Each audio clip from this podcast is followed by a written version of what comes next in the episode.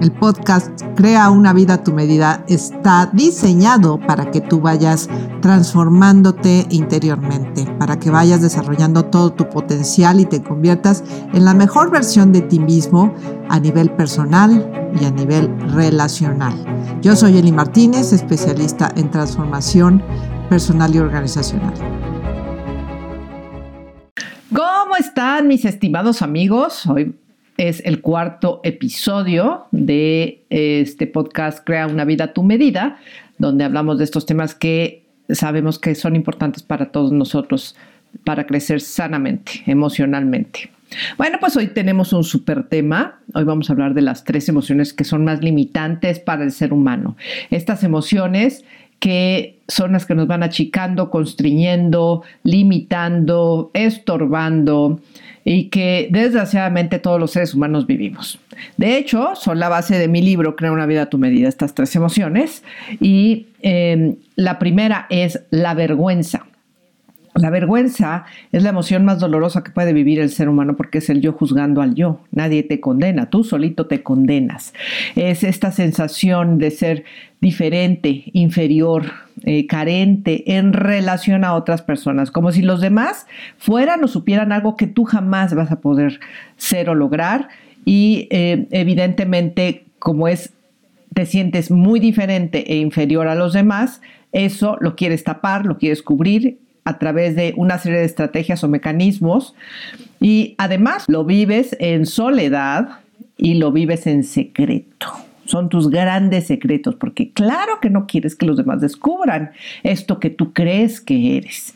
El tema de la vergüenza además es que eh, es la emoción que tiene más baja vibración de todas. En esta maravillosa investigación que hizo el doctor David R. Hawkins, descubre que la vergüenza es la emoción que tiene una vibración más baja, vibrando en 20, lo cual va a traducirse en evidentemente problemas en tu vida, porque si estás vibrando bajo, pues eso es lo que vas a atraer y generar en esta vida. La vergüenza, como se vive en secreto y soledad y la vas guardando por años y, y además en ese momento te sentiste falto de apoyo del medio ambiente, te sentiste que no tenías las herramientas suficientes para enfrentar lo que te estaba demandando la vida, genera que estos mecanismos que, te decía hace rato, te puedes volver para tratar de cubrirlo, o el muy autosuficiente, o el muy inteligente, el muy aplicado, el muy obediente, el muy simpático, a veces incluso el muy rebelde. Vas a desarrollar una personalidad falsa para ir tapando estas heridas. ¿Cómo se resuelve la vergüenza? Bueno, pues lo que no queremos hacer, que es hablarla, es cómo se resuelve. Evidentemente no quiere decir que vas a ir platicando por el mundo tus vergüenzas, pero sí es importante encontrar relaciones de confianza con quien puedes hablar.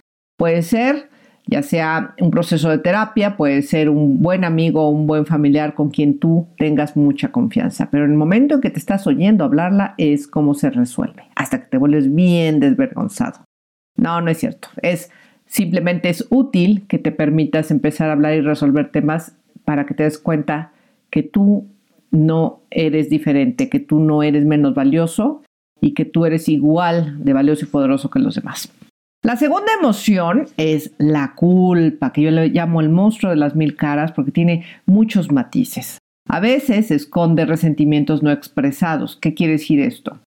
Eh, tú estás enojado con alguien en lugar de poner el límite asertivo, inconscientemente haces cosas de las cuales tú te sientes culpable en lugar de resolver este enojo que tienes con la otra persona.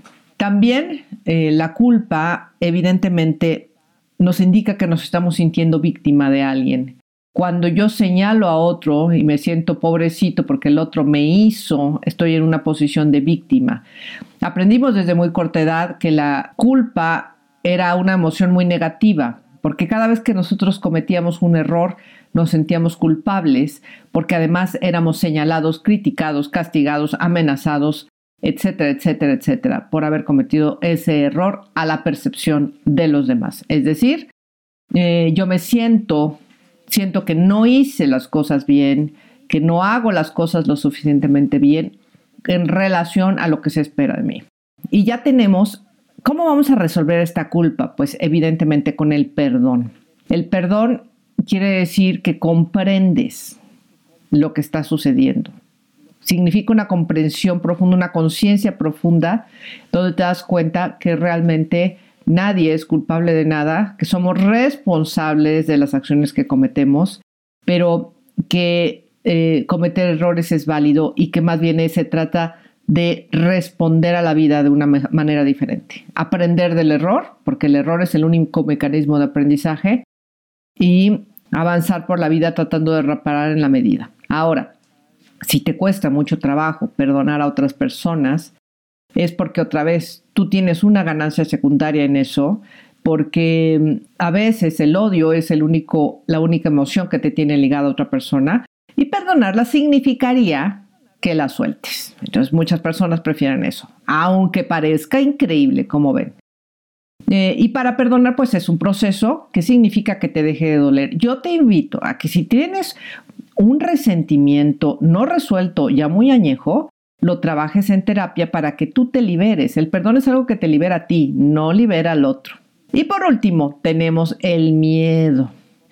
Que el miedo, pues como nosotros sabemos, es una emoción que nos va a llevar a nuestros mecanismos de sobrevivencia, lucha, huida, parálisis o sumisión. Es decir, ante eventos que normalmente son fantasiosos, tú vas a usar uno de estos cuatro mecanismos, lucha, huida, parálisis o sumisión dependiendo de con quién y qué situación se presente. Me encantaría decirte que hay un remedio rápido, la pastilla del día siguiente, para que tú atravieses tus miedos.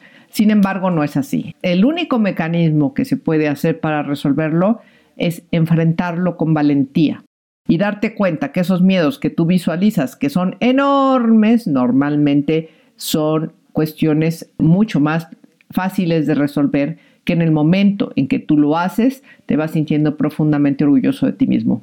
El miedo se va a traducir a través del estrés y tenemos dos tipos de estrés. El estrés negativo, que es el distrés y que es el que tiene que ver con la sobrevivencia, porque es como si tú estuvieras bajo amenaza de muerte cuando estás estresado 24 por 7, como si tuvieras al tigre de Bengala al lado de ti o amenazándote todo el tiempo sin ser real. Y este miedo negativo que te va a llevar a colapsar física y emocionalmente, lo puedes traducir en eustrés, que es el estrés positivo y que es el que te lleva a buscar los mecanismos de adaptación, es decir, a buscar respuestas creativas para salir adelante fortalecido de estos retos. Y además tiene múltiples beneficios, no solamente para tu vida, sino también para tu cuerpo, especialmente para el cerebro, ya que al momento en que estás aprendiendo nuevas respuestas, nuevas maneras de enfrentar la vida, vas a producir neurogénesis, que es la regeneración de las neuronas. Pero además de eso, te vas a sentir creativo e inspirado, gozoso, eh, y te vas a dar cuenta que todo pasa y no pasa nada.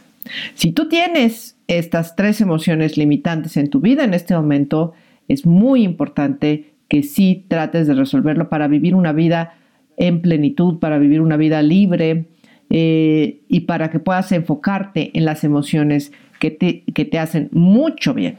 Si te gustó este podcast, haznos el favor de compartirlo porque en estos momentos necesitamos información sobre el manejo emocional. Yo soy Eli Martínez, especialista en transformación personal y puedes seguirme en todas mis redes. Un placer.